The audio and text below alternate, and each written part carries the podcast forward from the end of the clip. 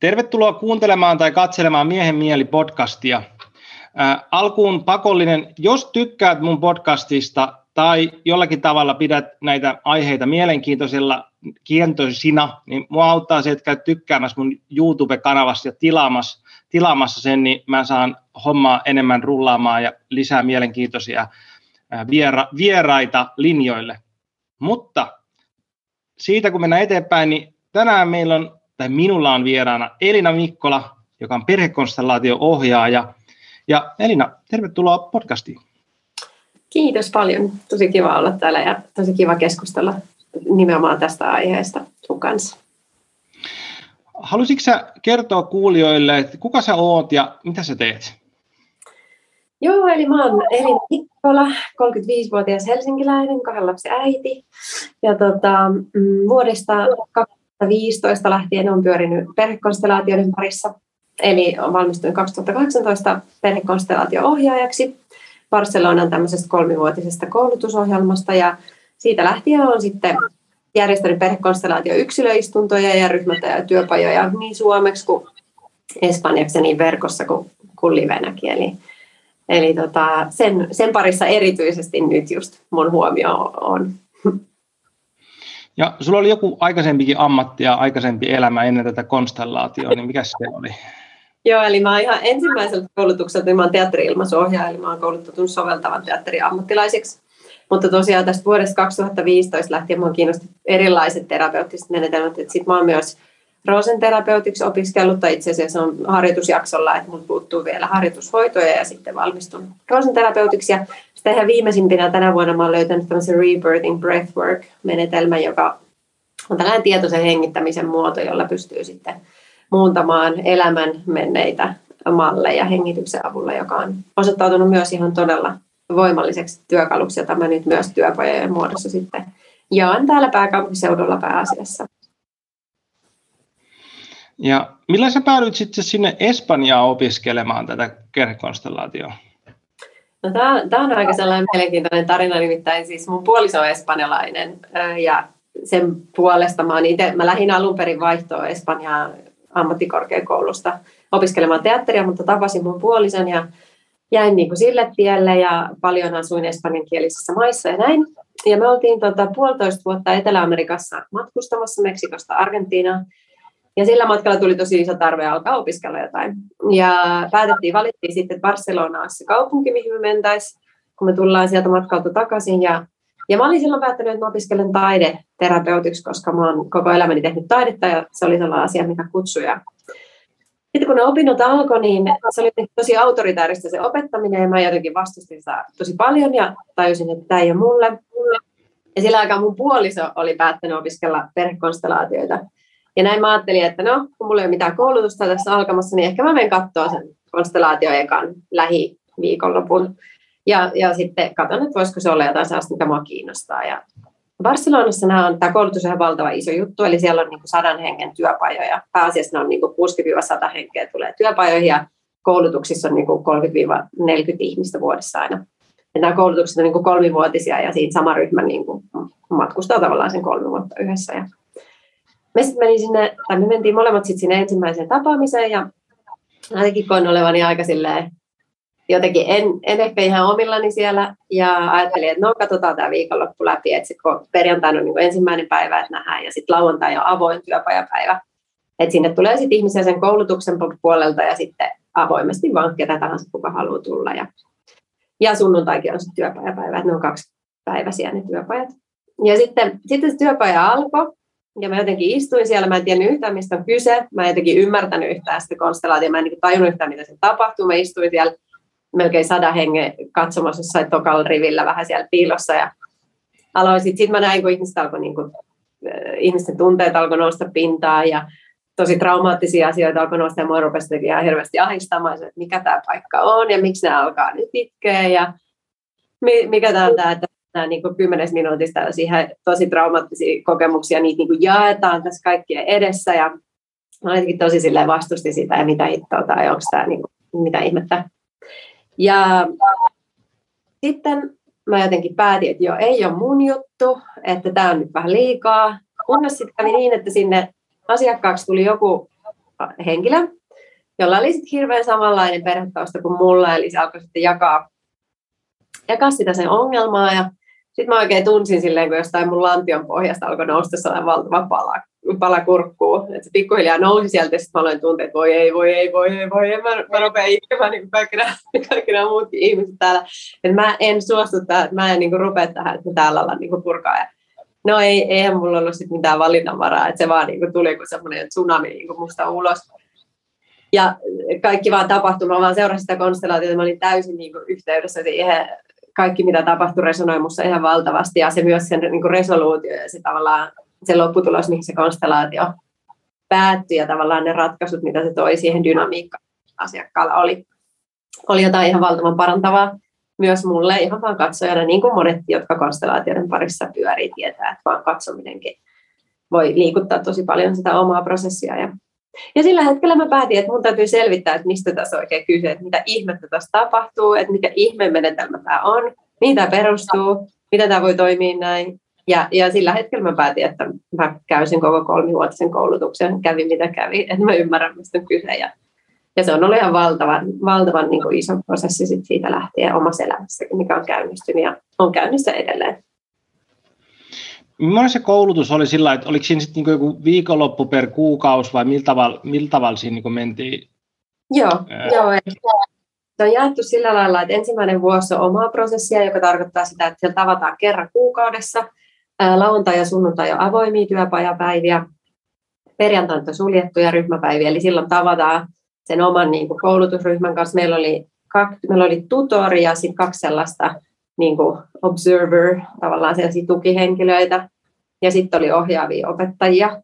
Ja sitten yleensä aina oli tiettyjä teemoja perjantaisin, eli käydään läpi niitä konstellaation perusperiaatteita ja eka vuosi on aika sellaista, että selitetään, mistä tässä menetelmässä on kyse. Ja toka vuosi enemmän, että se puretaan paloihin se menetelmä, eli sitten aletaan oppia niitä konkreettisia työkaluja joka konstellaation vaihetta varten. Ja sitten tosiaan on ne avoimet työpäivät lauantai ja sunnuntai, ja sunnuntai-iltapäivänä on sitten vielä pari-kolme tuntia siinä suljetusryhmässä, eli sitten pystyy vielä prosessoimaan sitä viikonloppua. Ja, ja eka vuosi tosiaan on noita avoimia työpajoja ja sitten menetelmässä niin yleisesti käydään läpi. Ja sitten toka vuosi on just, että sit pilkotaan valoihin, että mitä konstellaatiossa tapahtuu ja mitä työkaluja tarvitsee tavallaan konstellaation ohjaamiseen.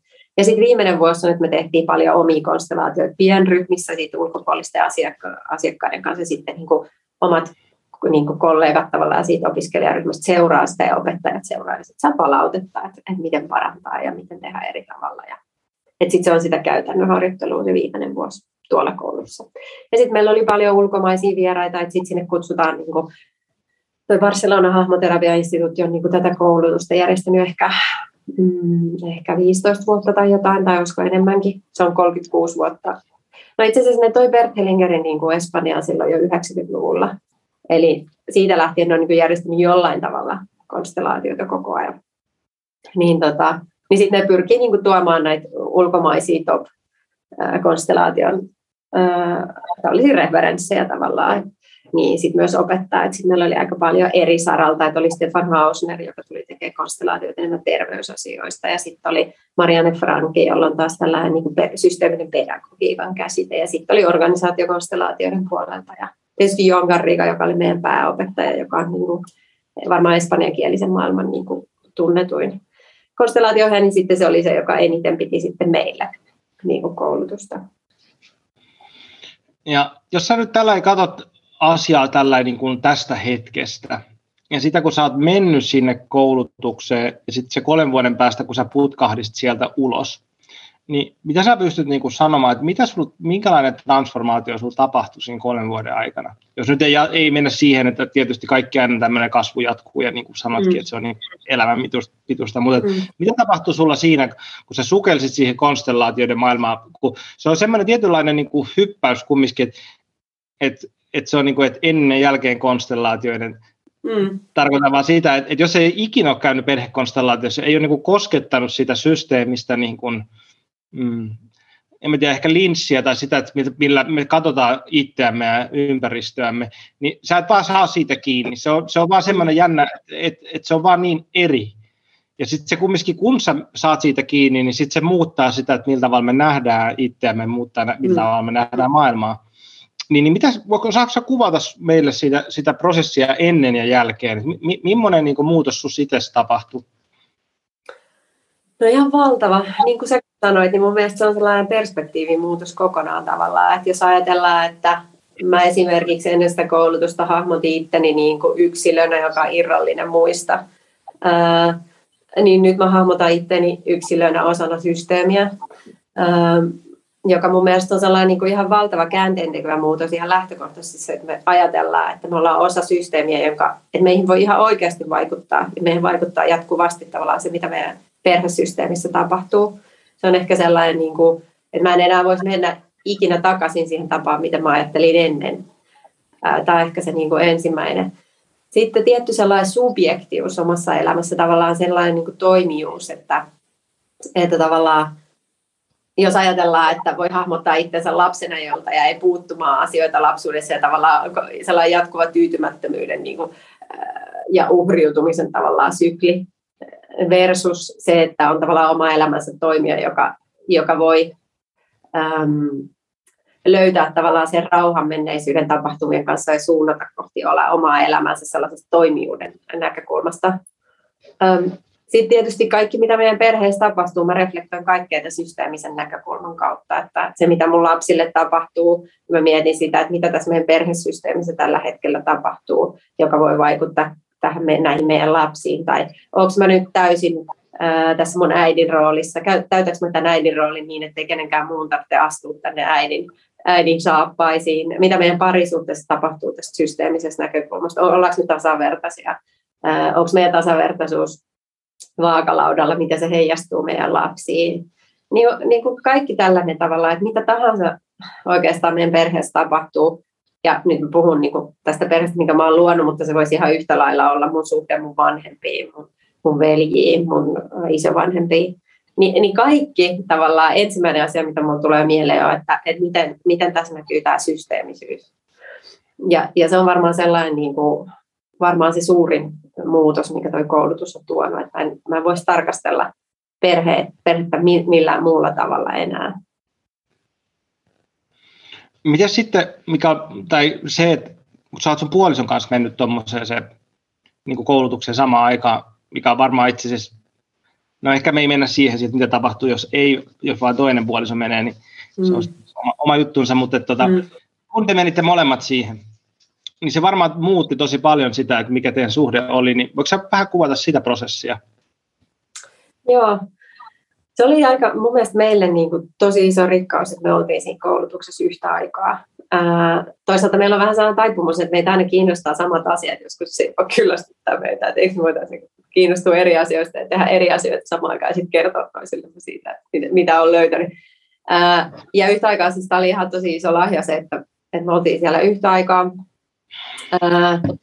Toisaalta toisaalta tiettyjä sellaisia niin kuin asioita, mitä me käytiin sen konstellaatiokoulutuksen aikana läpi, oli se, että molemmat niin kuin samaan aikaan oli tosi isoissa omissa prosesseissa. ja se tavallaan mm, harjoitti meitä molempia antaa toiselle tilaa, tavallaan, että, että oppii siihen tavallaan, että niin nähdään, että se toinen tarvitsee tilaa sille omalle prosessille ja itse tarvitsee tilaa omalle prosessille. Ja toisinaan ne prosessit meni tavallaan rinta rinnan ja molemmat oli siinä omassa. Ja sitten toisinaan toinen pystyi tavallaan todistamaan sen toisen prosessia, joka oli tosi iso rikkaus myös tavallaan nähdä, että aa, okei, okay. tai pienen tavallaan kurkistus. Ainahan me voidaan kertoa, mitä meille tapahtuu, mutta konstellaatiossa se on hiukan eri taso, kun näkee tavallaan sen toisen ihmisen konstellaation ja näkee tavallaan ne, niin kaikki ne tasot tavallaan, mitä tietyn toimintamallin tai ajatusmallin takana on. Niin parisuhteen kannalta se oli, se oli tosi avavaa, että me päästiin siltä keskustelun tasot myös siihen, että näki tavallaan, että aa, tollaisia asioita tuolla, niin noin isoja tavallaan asioita tuolla alla velloa ja pyörii, ja se tavallaan hirveän paljon selittää sitten sitä, mitä meidän parisuhteessa tapahtuu.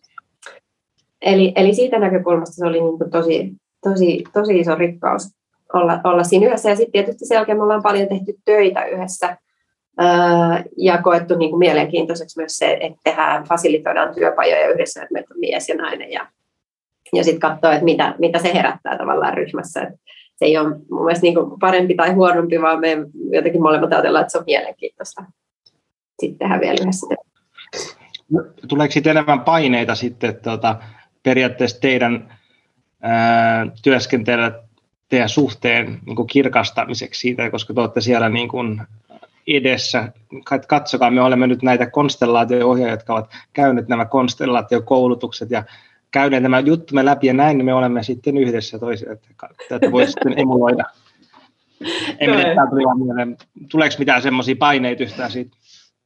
No tulee, ja me ollaan molemmat perfektiä, mutta molemmat sitä ajatellaan usein sillä, että et, et kaikki, kaikki niin kuin haasteet pitäisi kyetä selvittää mahdollisimman nopeasti. Ja, ja ja sitten yrittää löytää siihen sellaista niin kuin, äm, sellaista lempöyttä itselle, että eihän meillä todellakaan niin kuin, asioita tulee ja ää, haasteita tulee ihan, ihan varmaan niin kuin, kuolemaan asti jokaiselle ja oppi, oppeja, ja yhtä lailla meidänkin parisuhteessa, että eipä ne, ole, ne haasteet loppunut, vaikka me ollaan tällainen koulutus yhdessä käyty, että ehkä nyt vaan enemmän työkaluja käsitellä ja ymmärtää niitä ja, ja pyrkii sitten niinku löytää just sitä tasapainoa ja tasavertaisuutta tavallaan niin siinä parisuhteessa kuin ihan tässä perhe-elämässäkin. Et musta tuntuu, että, että jos parisuhde on tasapainoinen, niin ainakin sitä saa sitten niinku sheikattua, jos vielä saa lapsia, niin, niin kyllä nämä niinku haasteet aina jatkuu ja kasvaa ja muuttuu. Ja, mutta kyllä mä sanoisin, että tuossa koulutuksessa on saanut se ihan valtavan niin kuin, avun, sellaisen työkalu, jota voi soveltaa niin kuin joka ikiseen tavallaan perheen haasteeseen. Ja, ja sitä kautta tavallaan tuntuu, että ei saa kädetön olla, vaan enemmänkin sellainen olla, että okei, nyt mä pyrin niin ymmärtämään, että mitä tässä tapahtuu ja mikä, mikä tästä kuuluu mulle ja mikä on mun vastuuta ja mikä kuuluu toiselle ja niitä juurisyitä ja, ja näin poispäin. Niin se on kyllä ollut niin kuin, ja on ja edelleen ja tulee varmaan aina olemaan niin kuin sellainen menetelmä, joka kulkee tässä rinnalla. Miten sitten, kun sä pääsit pois siitä, tai siis valmistuit siitä tota, koulutuksesta, ja tota, sä sanoit, että prosessi jatkuu, ja prosessi jatkuu aina ikuisesti, niin ää, miten sä niin näet sen, että että kuinka paljon konstellaatioita tarvitsee tehdä, tehdä niin kuin, että vai onko se niin kuin aina loputonta tietynlainen niin prosessia sen kohdalla? Niin kuin mm. omalla kohdalla, että, että oikein kolme vuotta varmaan kymmenen kertaa vuodessa tai jotain, mitä te olette tavannut, niin se on aika paljon kumminkin konstellaatioiden tekemistä. Mm. Ja siinä varmasti niin kuin sitä sipulia kuoritaan asteittain. Mutta mitä sä niin kuin jäät, näet sen niin kuin jatkon siitä sitten, että et näetkö että se on semmoiset, että okei, tämä prosessi jatkuu koko ajan ja kuoria kuoritaan ja, tai niin kuin kerroksia kuoritaan, vai miltä tavalla sä näet se, kun sä sanoit, että prosessi jatkuu? Joo, no ainakin omalla kohdalla se on tapahtunut niin tavallaan, että sitten kun elämässä on alkanut tapahtua asioita, niin ne on tavallaan alkanut niin kuin sohia sellaista hiili, hiilikasaa sisälle, joka on sitten taas niin kuin syttynyt liekkeihin tavallaan vertauskuvallisesti. Eli toisin sanoen esimerkiksi lapsien saaminen, mulla ei ollut lapsia, kun tämä koulutus päättyi ja, ja sitten sen jälkeen me ollaan saatu kaksi lasta, niin esimerkiksi tällaiset niin kuin isot elämänmuutokset, niin ne on sitten aktivoinut tavallaan muussa ja tietysti mun puolisossa ja koko perheenä niin tiettyjä toimintamalleja, mitä ei vaan olisi voinut aktivoida ennen lapsien tuloa. Et esimerkiksi käsitys parisuhteista ja käsitys perheestä ja ää, oma perhetausta ja oman lapsuuden perheen tapahtumat ja mitä on olla äiti ja olenko samanlainen äiti kuin oma äiti, niin ää, mikä on äitisuhteen, niin tämä on tällainen lumipalloefekti, että, että ainakin itsellä on käynyt niin, että sitten herra Jumala, että tulee ne teemat vaan kasvaa ja jotenkin muuttuu.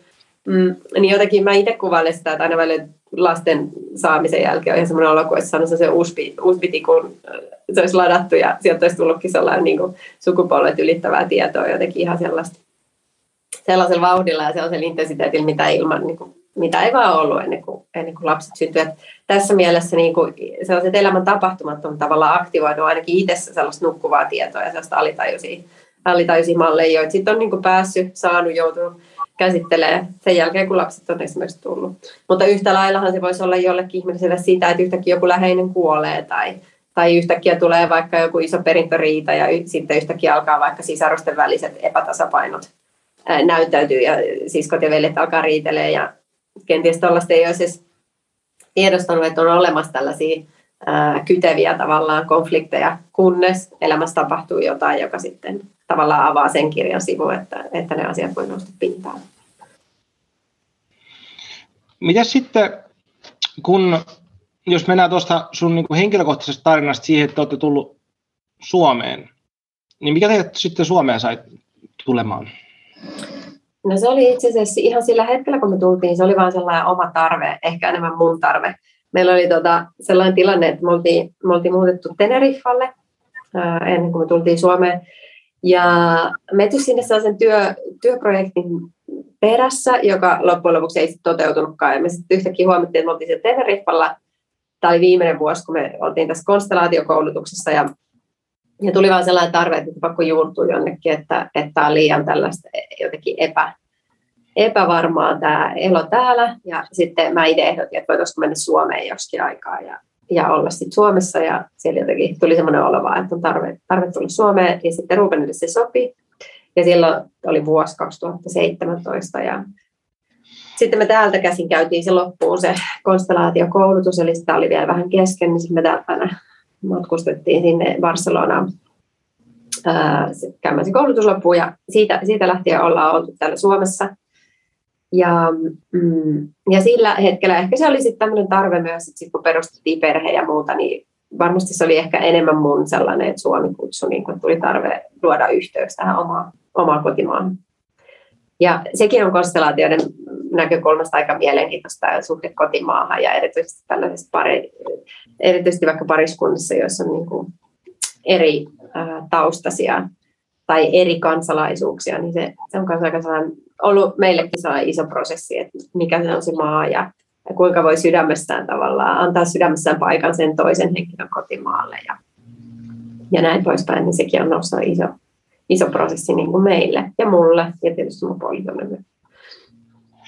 Mitäs sitten, kun te tota, valmistuitte sieltä, niin te rupesitte sitten niin kuin vallottamaan tätä Suomen konstellaatiomaailmaa, tai siis ohjaamaan täällä näin. Miten se homma lähti sitten liikenteeseen? Se on ehkä seurannut sellaista, sellaista voisi sanoa, sellaista omaa rytmiä siinä mielessä, että se on laajentunut aina silloin, kun itse on kokenut tavallaan varmuutta vetäjänä. Jos miettii silloin, kun valmistuttiin koulutuksesta, niin just kun valmistui, niin oli semmoinen olo, että ui miten jännittävää ja onpa kivaa ja hui yhtä aikaa, niin kuin, että onko musta tähän ja, ja mä haluan tehdä tätä ja mikä tämä Suomen konstellaatiokeskusta ylipäätään on ja tietääkö ihmiset, että mistä konstellaatiossa kyse ja me kuitenkin tultiin niin kuin Espanjasta, jossa tämä on niin aika sellaista mainstreamia tavallaan. Et monet tietää, mitä konstellaatiot on, ja jos sanoo perhekonstellaatio, niin eka ilme ei ole sellainen, eh? vaan niin kuin enemmänkin sillä, että ah, joo, niin just, konstellaatiot ja näin.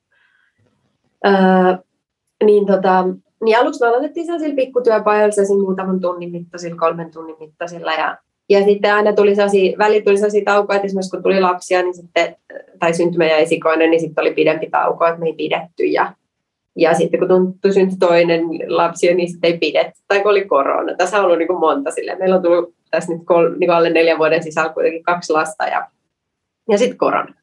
Niin tällaista on niin kuin jarruttanut sitä, ja sitten aina kun on ollut sellainen niin kuin itsellä varmuus tai ulkoiset olosuhteet on ollut sellaiset, että on pystynyt pitämään työpajan, niin sitten on niin kuin kasvanut kasvanut tämä työpajatoiminta meidän puolelta. Mutta ehkä, ehkä sellaisia asioita, mitä huomaa täällä Suomessa just, että tähän varsin niin kuin, vaikka konstellaatioiden niin pioneerit äh, on varmasti aloittanut, mä en tiedä milloin esimerkiksi Jani Rooman on aloittanut niin kuin, pitää työpajoja, mutta kyllä mä luulisin, että melkein kymmenen vuotta tai jotain ää, äh, on täällä niin kuin, Jani toiminut, joka ehkä on näitä ensimmäisiä niin kuin Suomen, ää, äh, tai yksi ensimmäisistä ainakin, jotka Suomessa on toiminut, niin kyllä mä silti huomaan, että täällä on paljon sitä, että konstellaatiossa tuntuu, että, että ei tiedetä, mistä on menetelmässä kyse, tai tällainen taakkasiirtymän käsite on aika uusi juttu. sitten ehkä semmoinen, niin että, että tulee semmoinen tarve niin kertoa, tai huomaa, että monilla on vaikeus myös ymmärtää, että mitä se konkreettisesti tarkoittaa, että, että taakkasiirtymä voi vaikuttaa meihin suvun käsittelemättömät traumaattiset tapahtumat voi vaikuttaa meidän elämän haasteiden taustalla. Että jotenkin huomaa, että siitä on aina ihmisille tosi paljon apua, kun antaa niitä käytännön esimerkkejä ja tavallaan sellaisia asiakas esimerkkejä, että asiakas tulee tämän ongelman kanssa ja sitten työstetään tätä ja sitten sieltä löytyy tällainen malli sieltä suvusta ja tällainen traumaattinen tapahtuma ja sitten löytyy tämä yhteys ja näin poispäin. Mä jotenkin koen sitä, että täällä Suomen kentällä on aika paljon tarvetta vielä sille, että kerrotaan tästä menetelmästä ja selitetään, että miten käytännössä tämä toimii ja miten käytännössä siitä on apua ja että meitä jokaista koskettaa taakka siirtymä tavalla tai toisella ja, ja näin poispäin. Et siinä mielessä niin se on tällainen, meidän kohdalla niin se on sellainen hengittävä, hengittävä tavallaan prosessi, että se laajenee ja välillä on supistunut ja laajentunut ja supistunut ja näin. Mikä sä ajattelet, että varsinkin kun sä tulet ulkopuolelta eri konstellaatiomaailmasta tänne Suomeen, et mikä mm. siinä on, että konstellaatio ei ole lyönyt Suomessa läpi sillä tavalla kuin vaikka esimerkiksi vaikka Ruotsissa, ja jos se on niin ihan eri levelillä, saati sitten jossain Keski-Euroopassa? Mm. No mä just tätä olen tosi paljon pohtinut tässä viime aikoina. Itse asiassa just tätä samaa kysymystä niin kuin viime viikolla kanssa mietin. Ja yksi asia, mitä, mikä mun mielestä on niin kuin, jotenkin aika olennaista, on se, että aika pitkää aikaa niin kuin, tiede ei pystynyt selittämään, että, tai kenties niin kuin, tiede ei pystynyt selittämään tätä taakkasiirtymän käsitettä, mutta nykyään sen pystyy jopa selittämään niin tieteellisillä kokeilla, että tietyt mallit siirtyy sukupolvelta toiselle. Että me eletään aika rationaalisessa yhteiskunnassa kuitenkin, joka, jossa paljon tarvitaan tällaisia niin kuin, tietoisen mielen selityksiä ja tieteen mahdollisuutta niin kuin selittää näitä ilmiöitä, joita ehkä henkisissä piireissä niin kuin, tehdään paljon ennen ilman ehkä sitä tieteellistä selitystä. Se on ehkä sellainen yksi asia, mitä mä, mitä mä pohdin, että, että nyt jo pystytään todistamaan, että näin, näin tässä tapahtuu ja niin kuin, että takaisin, että on totta ja ne siirtyy ja niin kuin, että voidaan seurata DNA ja näin poispäin, että mitä siellä niin kuin, tapahtuu. Se on ehkä yksi. Toinen, mä en tiedä, liittyykö se väkilukuun, liittyykö se tähän, että me ollaan täällä Euroopan perukoilla, liittyykö se siihen, että ne asiat tulee niin kuin hitaammin. Ää, liittyykö, voisiko se liittyä niin kuin tällaisiin teemoihin. Ää, myös on sellainen tietty sellainen vaikenemisen kulttuuri. Mun mielestä Suomessa sellainen, niin kuin, mä en tiedä, voiko, että onko se niin kuin Ruotsi niin lähellä, että, että vaikea silleen verrata, että olisiko Ruotsissa sitä avoimempaa, ainakin joskus ää, joissain, tai välillä voi tulla sellainen ainakin, että on. Et mä en tiedä, voisiko se sitten olla kaikkea tota yhdessä tai jotain ihan muuta, mutta nämä on sellaisia asioita, mitä mä ainakin pohdin. Mä en tiedä, onko sulla tullut siitä jotain jotain sellaista ajatusta? Mä, tota, mä oon kysynyt tämän saman kysymyksen Janilta ja Amitalta ja muutamalta muulta, ketä tämä Suomessa konstellaatio ohjaa. Sieltä tulee erilaisia selityksiä, mutta aika moni niin kuin vetoo siihen Suomen rationaalisuuteen, mutta sit musta tuntuu silti, että, että en mä tiedä, onko Suomen rationaalisuus nyt sit sen enempää kuin, niin kuin eurooppalainen tämmöinen mm. Rationaalisuus. Joskin varmaan siihen on siinä näen sitä kyllä sillä tavalla, että, että se on se pien, maan pieneys, mutta sitten myöskin mä näen semmoisen, että, että anteeksi vaan nyt ne, ketä kuuntelee, ei tykkää tästä, mitä mä sanon, niin mun mielestä yksi iso se asia, tämä Osson varjo siinä, että, että se on ossoterapeutit, mm. ketkä on tuonut Suomen konstellaatio, siinä on, mm. on aika äh, myöskin semmoinen negatiivinen lasti, vaikka ehkä mm. henkilöt, ketä sitä tekee, niin ei, ei sitä näe, mutta mun mielestä se on ihan ilmiselvä, ilmiselvä niin kuin negatiivinen vaikutus, koska se on tosi poissulkeva poissulkeva niin kuin maailma tosi monelle ihmiselle ja varsinkin sitten vähänkään niin kuin virallisemmalle puolelle, terapiapuolelle, mitä se on kumminkin ollut tosi paljon muualla Euroopassa. Et, et, mm. ää, Hellinger on opettanut lähtökohtaisesti psykologeja ja lääkäreitä, jonka kautta, jolla heillä on tietynlainen asema yhteiskunnassa, he pystyvät niin kuin, tuomaan sitä läpi ja mm. tuomaan siihen uskottavuutta kun taas sit Suomessa konstellaatio on tullut niin kuin pelkästään vaihtoehto ja myöskin aika intensiivisen niin kuin marginaalivaihtoehto piirien kautta, mm. joka ei koitakaan niin kuin, ää, yhdistyä muuhun yhteiskuntaan tietyllä tavalla, vaan erää semmoisessa omassa niin kuin, henkisessä kuplassaan ää, enemmän tai vähemmän, niin musta tuntuu, että siinä on semmoinen vastakkainasettelu ast, mm. syntynyt jo lähtökohtaisesti. Et tietysti sitten esimerkiksi Jani on koittanut sitä työtä tehdä omalla paikallaan, että, tota, että, että se tulisi vähän tämän virallisemman puolen, mutta et ehkä se on vähän sitten jäänyt vielä vähän vaiheeseen, kun siellä mm. ei, ei ole kauhean monia muita tekijöitä siinä. Mm. Tämmöisiä ajatuksia minulla tulee niin kuin ihan ensimmäiseksi siitä. Että. Yeah.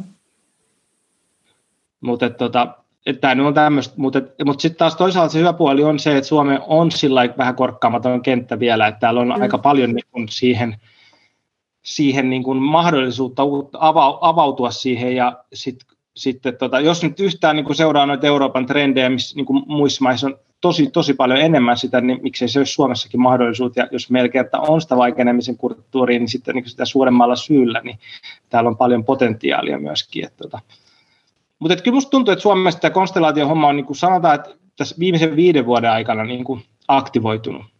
Joo. Aktivoitunut paljon. Joo.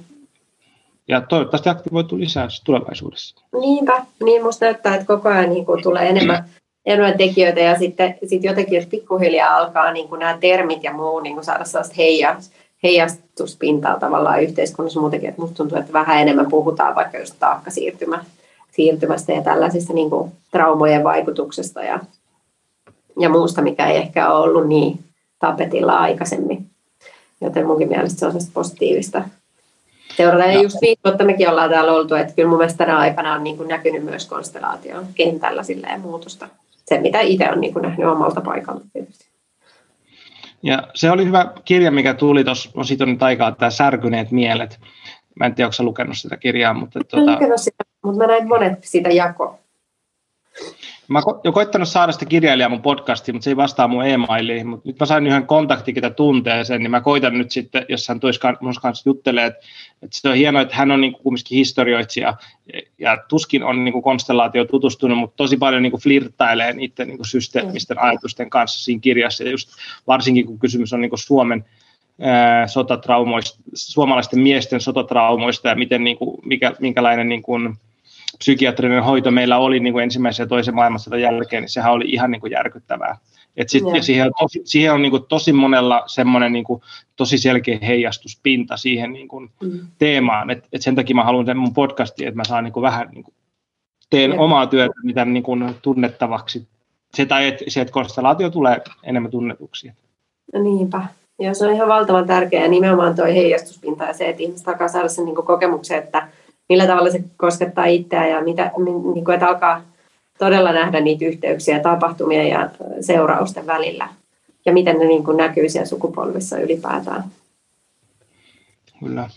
Miten sitten, tuota, jos vähän vaihdetaan aihetta tuosta, te teitte tämmöisen taide kautta konstellaatio projektin, Joo. missä mun vaimo oli osana.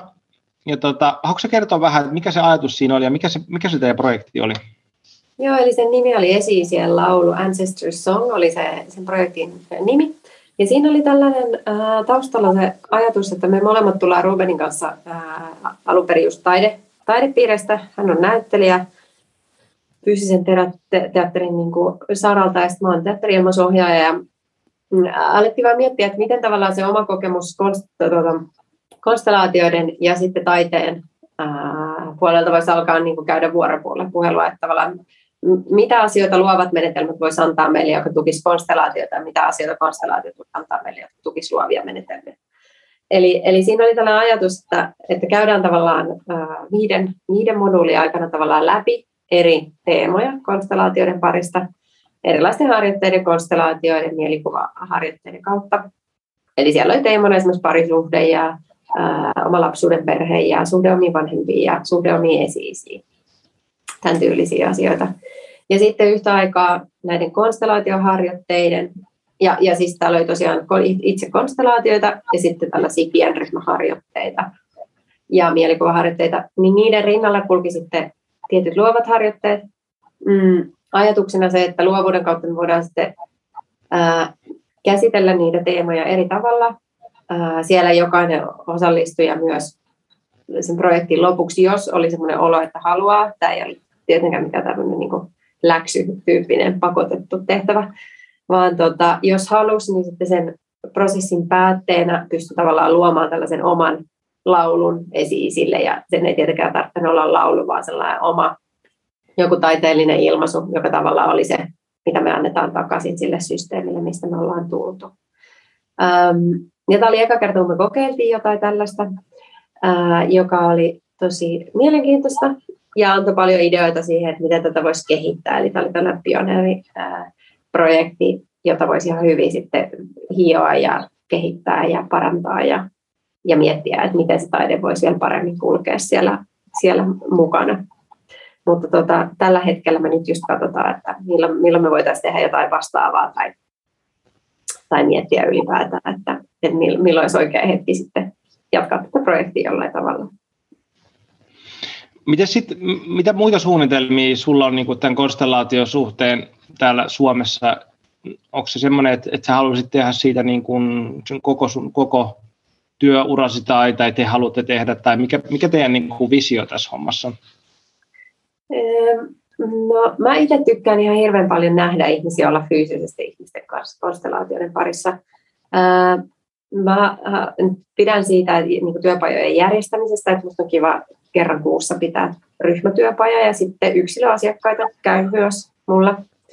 Ää, eli sitten näitä työpajoja me pidetään aika paljon Rubenin kanssa yhdessä. Mutta sen rinnalla sitten ää, mulla on hirveä palo myös, tai meillä molemmilla on sellainen palo tuoda tänne ulkomaisia vieraita, eli tuon koulutuksen kautta meillä on tosi paljon kontakteja ihan huikeisiin kansainvälisiä opettajia. Ja yksi me ollaankin meidän opettaja jonka rivässä, me tuotiin tänne 2016. Silloin tietysti mä en ollut yrittäjä, enkä tota, tiennyt mitään tästä konstellaatiokentästä ja oli jotenkin aika hukassa, että miten tämän viestin saa niin kuin eteenpäin. Ja nyt mä uskon, että niin kuin kyky järjestää tällä, kyky järjestää tällainen tapahtuma ja kontaktit, niin kuin, että kelle kaikille sitä voi jakaa, on ihan, ihan erilainen. Eli mulla on kyllä haaveissa sille, tuoda tänne ulkomaisia vieraita tänne Suomeen. Um, jotta ihmiset sais toisaalta, että konstellaatio-ohjaajat sais niinku erilaisia referenssejä, että siitä saa ihan hirveä anto saa nähdä joku, joka on 30 vuotta tehnyt konstellaatiota, nähdä sen tekevän konstellaatiota ja kuulla, kun se puhuu konstellaatioista ja ja näin. Ja toisaalta taas tuoda sitten osallistujille niin kuin valtava kokemus, jonkun ihmisen valtava kokemus ja ylipäätään se tunnelma, että, mitä on olla työpajassa, jos on vaikka 50 ihmistä tai näin, sehän energia on ihan niin kuin huikea. Ja sitten itselle siis ihan itsekkäästi itselle musta olisi ihana jatkaa oppimista, että tuntuu siltä, että sit jos menee pitkä aika, että ei ole joku toisen konstellaatiotyöpajassa ihan vaan osallistuja, niin tietty sellainen taksivälillä niin myös heikkenee vähän, että tulee semmoinen olo, että olisipa ihana niin kuin, ylipäätään minusta olisi kiva niin kuin paljon enemmän osallistua muiden suomalaisten konstellaatio-ohjaajien työpajoihin ja sitten, ja sitten myös tuoda ulkomaisia vieraita ihan sellaisesta oman niin kuin oppimisen näkökulmasta, eli jatkaa, jatkaa koko ajan sitä oman tiedon ja taidon päivittämistä. No ehkä sellaisia fyysisiä ideoita, niin konkreettisia ideoita täällä, täällä Suomessa. Ja sitten minusta olisi kiva pitää myös paljon niin kuin ilmaisia ää, luentoja, missä puhuttaisiin tästä menetelmistä ihan vain sen takia, että, että, niin kuin, että sana leviäisi ja ihmiset alkaisi ymmärtää, että mistä on kyse ja miten sitä voi soveltaa omaa elämään. Niin sitä mä myös pyrin, että, että niitä tulisi enemmän lisää. Että eri teemoilla niin kuin sellaisia parin tunnin ää, luentoja ihan vaan kaikille, joita, joita se kiinnostaa ja joissa se resonoi. Sitähän sitten kirjoittamaan vaan kirja-aiheesta, niin sitten pääset luemaan. Niin. Niinpä. Niinpä, sitäkin minusta tuntuu, että Suomessa puuttuu että ei ole kauheasti kirjallisuutta. Suomen kielessä paljon Hellinkerinkin kirjoja, niitä ei niin ole hirveästi käännetty suomen kieleen. En tiedä, onko yhtään, että ne on kaikki lukenut espanjaksi. Ja siellä löytyykin tosi paljon Hellingerin kirjallisuutta espanjan kielellä, mutta mä en usko, että suomen kielellä löytyy ehkä mitään, tai sä ehkä tiedät tästä paremmin, mutta jos Hellingerin kirjoja ei ole käännetty Suomessa, mutta siinä oli joku tämmöinen niin tekninen syy, että, että Hellinger ei suostunut siihen, että joku yksity, yksityinen ihminen olisi kääntänyt se, että se olisi pitänyt tulla jonkun tämmöisen niin kuin kääntötoimiston ja virallisen kustantajan kautta, ja sitten Suomessa ei ollut tarpeeksi ehkä niin kuin sitten rahaa siihen, niin, niin sit niitä ei missään kohtaa käännetty. Et Janilla on ne muutama pieni vihkonen, mitä se on kirjoittanut aiheesta, ja. mutta muuten, muuten ei kyllä – jos, jos, jossain kirjoissa on kyllä sivuttu aihetta, mutta et ei, ei kyllä niin konstellaatiossa suomen, suomen kielellä ei, ei ole yhtään kirjaa. Joo, joo näin mä ajattelin. No. Mutta tota, piti to sanoa vielä tuosta, että, tosta, että haluat tuoda tota, ulkomaisia ohjaajia Suomeen. Se on mielestäni tosi hyvä idea, koska mä ainakin itse koin myöskin sen, että, että koen paljon oppia, saan paljon oppia siitä, on erilaisia ohjaajia kursseilla tai konstellaatioissa, että sit pystyy niin heijastamaan vähän eri tyylejä ja mikä, miss, missä itse seisoo. Ja sillä meillä ollaan samassa missiossa. Nyt tällä vinkkaus kaikille, ketä tätä kuuntelee, niin mähän tuo mun opettajan tuolta Jenkeistä nyt ensi elokuussa Suomeen, Barry Crostin, joka on pitkän linjan konstellaatio-ohjaaja, mutta se, tota, siitä ei ole nyt vielä mitään virallista, siinä on vielä muutama käytännön säätö, mutta me järjestetään se hänen kanssaan tämmöinen pidempi, pidempi tota, konstellaatio-workshoppi sitten silloin. Mutta siitä myöhemmin lisää sitten. Huippua. Mut joo, tota, nyt kun me ollaan tässä nyt käyty vähän läpi tätä niin kuin, äh, maailmallisempia puolia konstellaatiosta ja sun elämästä ja prosesseista, niin, niin jos me pikkuhiljaa vähän sukelletaan vähän tota, syvemmälle tuohon konstellaatioiden maailmaan, niin konstellaatioiden filosofiaan, ja katsotaan vähän, mitä me sieltä löydetään. Jos mä kysyn ensiksi sinulla semmoisen, kun sä, sä sanoit, että, että, tota, että, että äitiys on muuttanut tai siis totta kai kaikilla ihmisillä äitiys, tai kaikilla, ketä tulee raskaaksi, saa lapsia, niin se laittaa erilaisia prosesseja liikenteeseen. Niin millä tavalla sä näet sitten nyt tämän äitiydessä tällaisen niin kuin systeemisyyden kautta? Mä tarkoitan sitä, että, että totta kai niin kuin kun me, tai en voi sanoa me, vaan te naiset, kun tulette raskaaksi, siinä on isot niin kuin transformaatiot joka tapauksessa moneen eri suuntaan. Mutta sitten systeemisesti siinä, siinä sit tulee vielä niin kuin ekstra kerros kaiken näköisiä, kun sä oot paljon tietoisempi siitä, että mitä sun systeemiset varsinkin haasteet tuottaa sille lapselle, minkä näköisiä seurauksia, niin miltä tavalla se on niin kuin ollut sun, sun äitiyden osa? Joo, No muistan, että silloin kun mä tulin raskaaksi, niin mulla tuli jotenkin iso, ihan ensimmäisen kerran niin kuin iso sellainen äh, kriisi tai, tai iso prosessi lähti liikkeelle just siitä niin kuin omasta äitisuhteesta, äh, omasta myös sille äitiydestä tässä äitien linjastossa tavallaan, että paljon mietin tätä erityisesti mun äidin sukulinjaa ja sitten niitä kaikkia äitejä, joita siellä on ollut mun omaa äitiä ja mun isoäitiä ja hänen äitiä ja ja tietysti kävi läpi tiettyjä kokemuksia, että esimerkiksi mun isoäiti on jäänyt orvoksi tai ei orvoksi, menetti oma äitinsä, kun hän oli neljävuotias. Että siellä on tällaisia niin kuin isoja, isoja traumoja. Ja sitten ihan sellaisia kysymyksiä oli, että tuli, niin kuin, että millainen äiti mä haluan olla ja mitä täältä, niin kuin, mitä täältä suvusta tulee tavallaan näitä niin kuin parisuhteessa olevia odotuksia ja oletuksia tavallaan, että mikä on naisen rooli ja mikä on äidin rooli ja haluanko mä toistaa niitä ja mitä mä alan toistaa, vaikka mä en halua, ää, mitkä on niitä automaatioita tavallaan, mitä sieltä on sukupolvelta toiselle siirtynyt ja, ja, tota, ja, ja sitten tavallaan myös se, että tietysti aina jos me valitaan toisin kuin meidän esi ja edeltävät, ää, niin sitten siihen saattaa liittyä myös sellainen lojaaliuden, systeemisen lojaaliuden mm, kitka, että, että tota, että kuinka sitten erillisiä me koetaan olevamme siitä meidän perhesysteemistä, jos me aletaan tehdä hyvin erilaisia elämänvalintoja tai valintoja niin kuin ylipäätään tässä tapauksessa vaikka äitiydestä, että, että olen käynyt sellaistakin läpi, niin kuin, että mihin mä kuulun ja mikä on mun paikka ja, ja onko mä äiti, jos mä haluan vaikka samaan aikaan uraa ja täydellisiä niin kuin, asioita. Ja sitten ihan mun lapsuuden perheestä myös voisi ehkä sen mainita, että mun vanhemmat erosi, kun mä olin neljä vuotta. Niin sekin on tietysti ollut sellainen, ja mun veli oli yksi.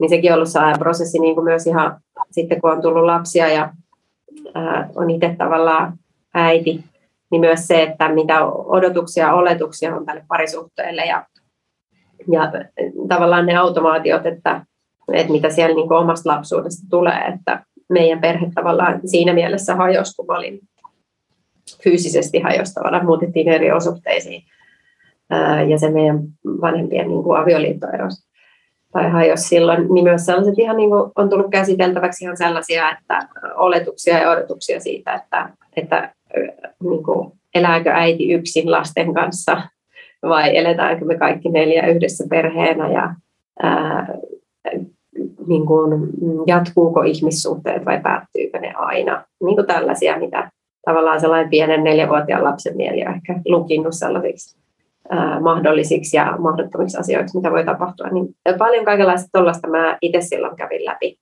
kun esikoinen niin kuin syntyi. Ja sitten tietysti just se, että musta tuntui paljon, me ollaan mietitty mun puolisonkin kanssa tätä parisuhteen niin kuin määritettä tavallaan, tai parisuhteen sitten kun on vielä lapsia, että, että nämä roolithan nyt on ää, aika niin kuin muutoksessa, että se on jotain sellaista niin kuin elävää ja muuttuvaa, että mitä parisuhteen roolit on. Että jos ajatellaan vaikka mun isoäidin sukupolvea, niin se on ollut tosi selkeää, että kuka on kotona ja kuka on töissä, ainakin monissa, monissa parisuhteissa ja perheissä.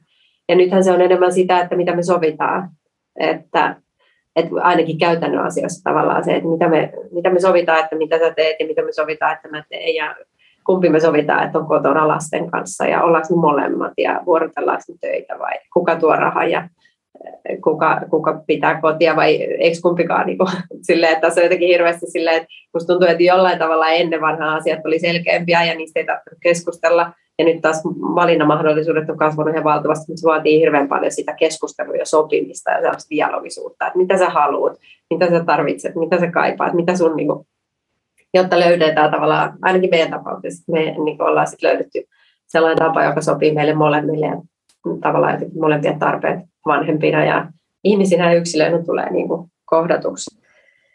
Niin tosi paljon kaikenlaista tuollaista me ollaan käyty läpi, jos ajatellaan tätä vanhemmuutta, niin se on nostanut hirveän paljon kaikenlaista pintaa. Mitä sä sitten ajattelet tällä, tota, no okei, okay, Hellingerillä on, on, on, todella paljon erilaisia näköisiä ajatuksia, myöskin eri aikoina on ollut eri, erityyppisiä niin näkemyksiä monesta eri asiasta, ne on niin kuin käynyt omaa prosessiaankin tässä aika, aika voimakkaasti. Mutta Hellingerin kumminkin tämmöiset niin perusajatukset on aika konservatiivisia sillä tavalla, että, niin kuin, että, että perheessä on äiti ja isä. Ja sitten ehkä tämä, niin kuin, mikä herättää monesti niin vastustusta, on tämä ajatus, että mies tulee ensin. Siinä on ehkä, että mitä se tarkoittaa, niin se on ehkä, että maskuliini tulee ensin, että se ei ole kumpi suojelee, tulee ensiksi, mm. jolloin niin joka, tai tuo rahan pöytään, joka tuo sen niin kuin ulkopuolisen niin kuin raamin sille suhteelle. Niin mitä sä oot itse nä- nähnyt tänne ja prosessiin, kun sä ymmärrät, tai oot, oot lukenut Hellingeriä ja ymmärrät hänen ajatuksiaan jonkun verran, ja sitten niin kuin nykymaailmaa, että me, me eletään aika erilaista maailmaa kumminkin nyt, niin mitä, miten se on itse sulla niin kuin, ää, mennyt? Tämä ajatus. Ähm, joo, ehkä se piste, missä mä nyt olen tässä omassa kokemuksessa tavallaan se, että mikä tuo rauha tähän parisuhteeseen. Mikä tuo sellaisen rauhan, että molemmilla on semmoinen turvallinen ja hyvä olo liikkua sillä omalla, omalla tontilla tavallaan tämän parisuhteen sisällä.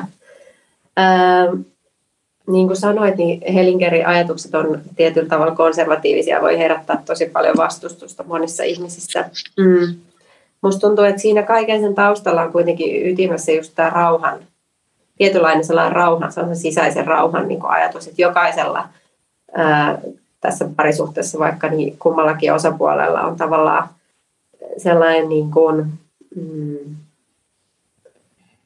niin kuin sä ehkä sanoit se hyvin, just se, niin kuin hyvät raamit tavallaan. Tai puhut raamista tuossa aikaisemmin ja mietin sitä jotenkin tässä parisuhteen sisällä, että, että kun se, se oma rooli on selkeä, kun tavallaan parisuhteen osapuolet on tasavertaisia, mutta yhtä aikaa siinä tasavertaisuudessa molemmilla on ne omat roolit, niin tietty sellainen rauha saavutetaan ja tietty sellainen tasapaino saavutetaan. Ja, ja ainakin meillä kaikki tämä niin kuin mun omasta tapauksessa, tämä kaikki keskusteleminen ja, ja näiden roolien selkeyttäminen on lopulta tuonut meille sellaisen tietyn niin kuin rauhan jossa molemmat voi toimia tavallaan sillä omalla, omalla niin kuin tontillaan.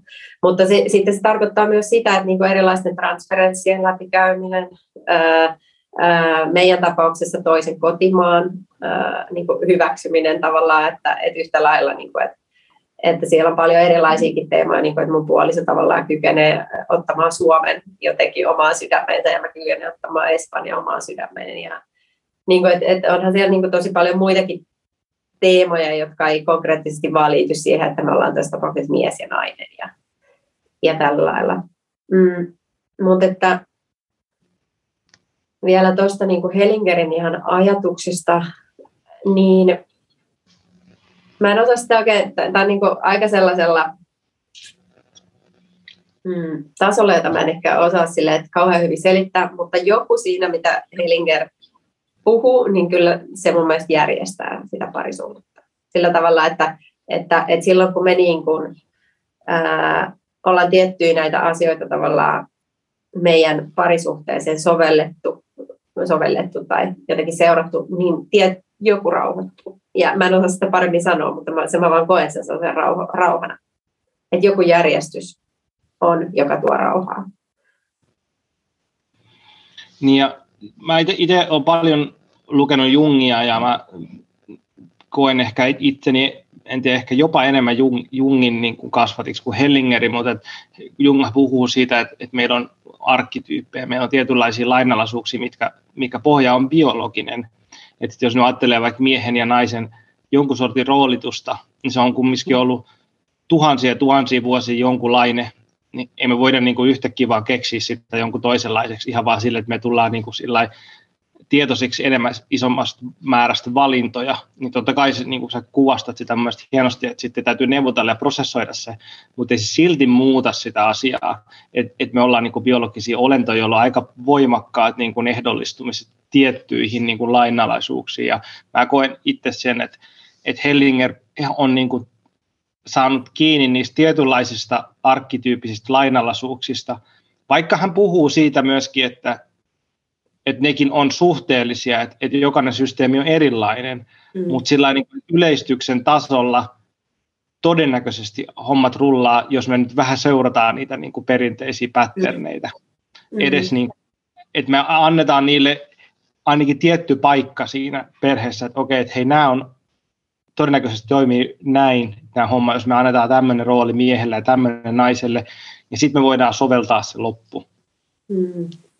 Joo, nimenomaan. Ja minusta se on aika mielenkiintoista se, että tuolla meidän koulutuksessa Barcelonassa aika paljon tuli konstellaatiota myös niin kuin perhemalleista, jotka ei seuraa tätä perinteistä mies- ja naiskuviota niin, että oli äh, yksinhuoltajia ja oli erilaisia, oli esimerkiksi tällaisia luovutettuja munasoluja ja luovutettuja spermaa, erilaisia keinohedelmöitysprosesseja ja tuli esimerkiksi sellainenkin asiakas, sellainen nainen, joka ne ei ollut voinut saada lasta, tai pariskunta, ja ne ei ollut voinut saada lasta, ja tämä nainen halusi konstellaation siitä, että hän voisi niin hyväksyä, että täältä tulee luovutettu munasolu, mutta kuitenkin se siittiö oli hänen puolisonsa, että hän koki tavallaan, että mitä hän voi ottaa vastaan tämän niin munasolu, joka tulee toiselta naiselta, ja, ja sitten hänen puolisonsa siitä, tästä tulee heidän lapsia.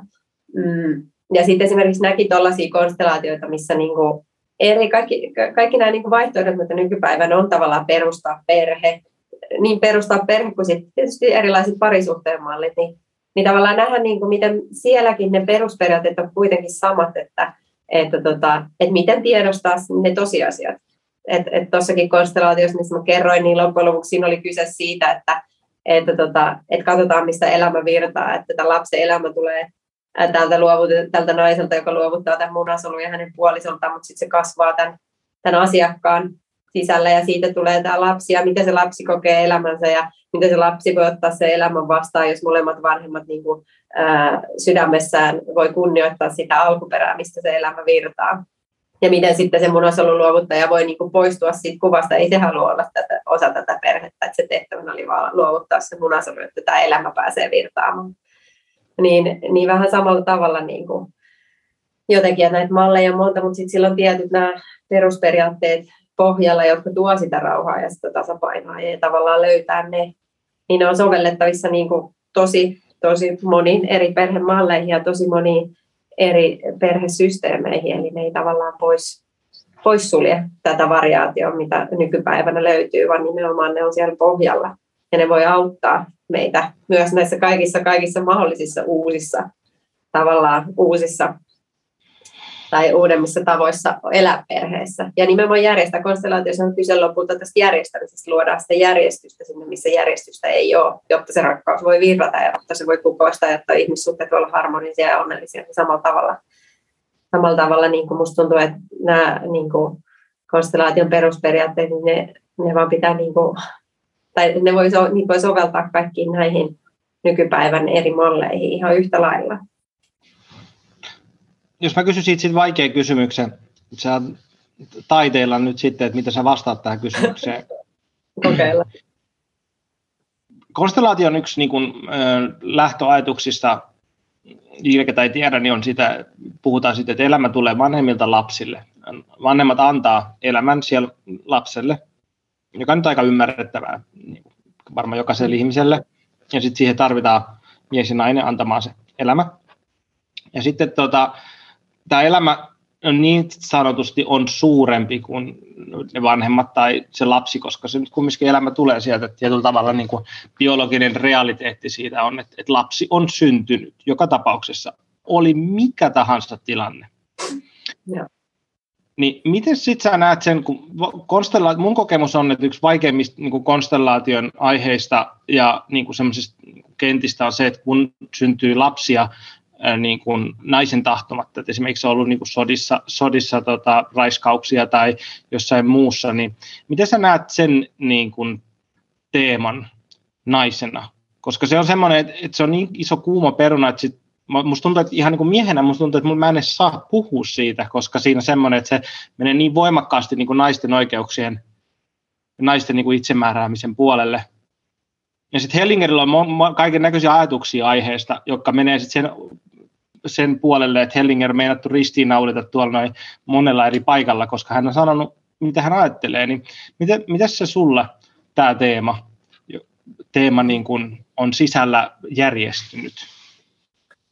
No mä ehkä näen sen sitä kautta, että tavallaan konstellaatioissa liikutaan eri, ää, eri tasolla kuin, ää,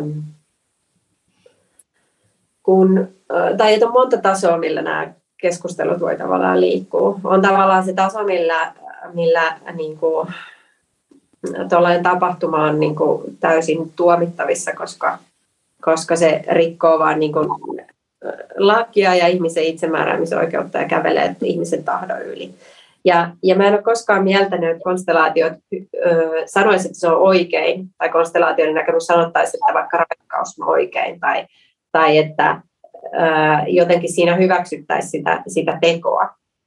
Mä musta tuntuu, että, tai mun näkökulma ja se, mitä mä tämän koulutuksen aikana olen oppinut, niin on se, että konstellaatioissa tarkkaillaan niin kuin tällaisessa tapauksessa eri tasoa. Et esimerkiksi niin kuin sä sanoit, niin puhuttiin tästä, että, että elämä virtaa sehän on tosiasia tavallaan siellä taustalla yhtä aikaa, kun sitten on se tapa, miten se elämä virtaa. Ja tässä tapauksessa, että miten se elämä virtaa, olisi näiden niin kuin, vaikka väkivallan kautta, ja sitten siinä rinnalla on se totuus, että se elämä virtaa yhtä lailla. Ja se elämä virtaa oli se, oli se elämän, niin kuin, oli se teko sitten niin kuin, hyvä tai huono tai hyvä tai paha tai laillinen tai laiton, niin yhtä aikaa samaan aikaan se elämä, elämä virtaa sen, sen teon kautta. Ähm, sitten on tavallaan se taso, että miten se vaikuttaa näihin osapuoliin. Että yhtä lailla se, se vaikuttaa siihen henkilöön, joka esimerkiksi tähän niin kuin, äh, raiskauksen uhriin, niin se vaikuttaa häneen, mutta sitten se vaikuttaa myös siihen raiskauksen tekijään. Ja sitten se yhtä aikaa vaikuttaa myös siihen lapseen. Eli tätä voi niin kuin myös tarkkailla mun mielestä monesta eri näkökulmasta. Mm. Konstellaatiossahan puhutaan siitä, että tällainen väkivallan teko, vaikka se tapahtuisi henkilön ja sellaisten henkilöiden välillä, jotka ei ole sukua, niin se sitoo heidät niin kuin loppuelämäksi, että heidän välilleen muodostuu yhteys. Ää, niin raiskauksen uhri ja raiskaaja, kuin sitten vaikka sota, sodassa, että jos murhaa jonkun tai tappaa tai näin, niin tapetun ja tappajan välille muodostuu yhteys. Ää, niin, niin lähtökohtaisesti niin kuin sillä tästähän on seurauksia näille kaikille. Sillä on seurauksia sille raiskaajalle kuin raiskatulle kuin sille lapselle. Eli jos ajatellaan sitä lasta, niin voi miettiä sitä, että miten se lapsi, mikä se lapsen kokemus on oma elämänsä arvosta. Kykeneekö se lapsi koskaan ottamaan elämänsä vastaan ja kokemaan, että sen elämä on arvokas ja että sillä elämällä voi tehdä jotain hyvää ja että sillä on oikeus elää omia unelmia ja luoda elämä, josta se pitää, jos sen elämän jo alku syntykohta on ollut väkivaltainen ja, ja, ja todennäköisesti siihen olisi liittynyt niin kuin vastustusta, että sitä elämää ei saisi tulla tai että se elämä ei ole, niin kuin, sillä ei ole lupaa olla olemassa, niin todennäköisesti silloin olisi aika suuria vaikutuksia tämän lapsen elämään. Että miten se sitten näkyy on hirveän yksilöllistä, mutta voisi vaikka olla niin, että ajatellaan, että jos ei koe omaa elämäänsä niin arvokkaaksi, niin niin kenties sieltä voi tulla sitten erilaisia oireita, itsetuhoisuutta, masennusta, ää, ää, elämän vastustamista, mitä ikinä. Niin kuin, että siellä on niin kuin tähän lapseen oireet. Mutta sitten sillä on myös tietysti niin kuin siihen äitiin, että mikä sen äidin kokemus on niin kuin äitiydestä, seksuaalisuudesta, ää, onko se lapsi tervetullut, kykeneekö se äiti ää, tavallaan näkemään sen lapsen elämän arvokkaana, vaikka sen elämän alku oli väkivaltainen ja ja jotain sellaista, mitä hän ei halunnut. Ähm, tai toisinaan sitten äh, ihan selkeästi tehdään abortti äh, odotusaikana, koska se, se on vain jotain, mitä ei, ei tota, kykene niin kuin millään tavalla jatkamaan. Ähm, eli tällaisia kysymyksiä niin voi miettiä siitä, mutta toisaalta yhtä lailla sitten se, joka on raiskannut niitä, se sitten on hänet myös tähän, että joko niin, että, että saattaa olla, että he ei koskaan tiedä toisistaan enempää, mutta edelleen tällä lapsella on biologinen isä. Tai sitten jos he tunti toisensa, niin mikä se yhteys on, niin kuin, onko siellä koska joka tapauksessa, jos lapsi syntyy, tai vaikka se ei syntyisikään, vaikka se olisi abortoitu, niin joka tapauksessa tode, tosiasiahan on se, että näillä ihmisillä on nyt yhteinen lapsi. Ja nämä ihmiset on yhdessä lapsen biologisia vanhempia kuolemaansa asti. Niin tavallaan sitten myös, että mitä, mitä siteitä, tota, ää, mitä siteitä se herättää myös tähän, niin kuin, tähän tota, raiskaajaan. Mm. Niin hirveän vaikea niin kuin, aihe ja hirveän vaikea. Siihen ei ole mitään oikeaa vastausta, mikä, niin kuin, mikä tavallaan on se oikea teko tai oikea tapa toimia, vaan se riippuu kaikista yksilöistä. Mutta ehkä niin kuin konstellaatioiden näkökulmasta minua aina kiinnostaa, tai konstellaatio-ohjaajana mä aina mietin, että mikä tuo rauhan. Mikä tuo näille ihmisille rauhan, mikä tuo sille äidille rauhan. jos ajatellaan vaikka tätä lapsi olisi jo syntynyt, mikä tuo tälle äidille rauhan. Loppujen lopuksi se on niin kuin tosiasioiden hyväksyminen tuo rauha. Ei, to, ei tosiasioiden hyväksyminen niin, että sanotaan, että se oli oikein ja niin kuului tapahtua, vaan sanotaan, että näin tapahtui. Ja nyt tällä vaikealla tapahtumalla mä teen jotain hyvää elämälle tai mä näen, että tämän seurauksena syntyy tämä lapsi ja mä kunnioitan sen elämää, vaikka tämä tapa, miten se elämä alkoi, oli väkivaltainen ja vaikea. Öö, tai sitten ajatellaan, että mitä, mikä tuo rauhan tälle lapselle, että mitä tämä lapsi kykenisi kokemaan elämänsä arvokkaaksi ja kokemaan, että hänellä on niin kuin biologiset vanhemmat öö, ja miten tällä elämällä voi tehdä jotain hyvää sen sijaan, että se vajoaa sellaisen niin kuin, ää, arvottomuuden ja tavallaan itsetuhoisuuden tavallaan ää, jotenkin mereen sen sijaan, että voisi jollain tavalla tällä elämällä, mikä on nyt olemassa, niin tehdä jotain hyvää. Ja sillä tavalla myös antaa lahjan sinne omille vanhemmille ja niille sukupolville, jotka heitä edelsi, että elämä, elämä, elämällä voi tehdä jotain hyvää.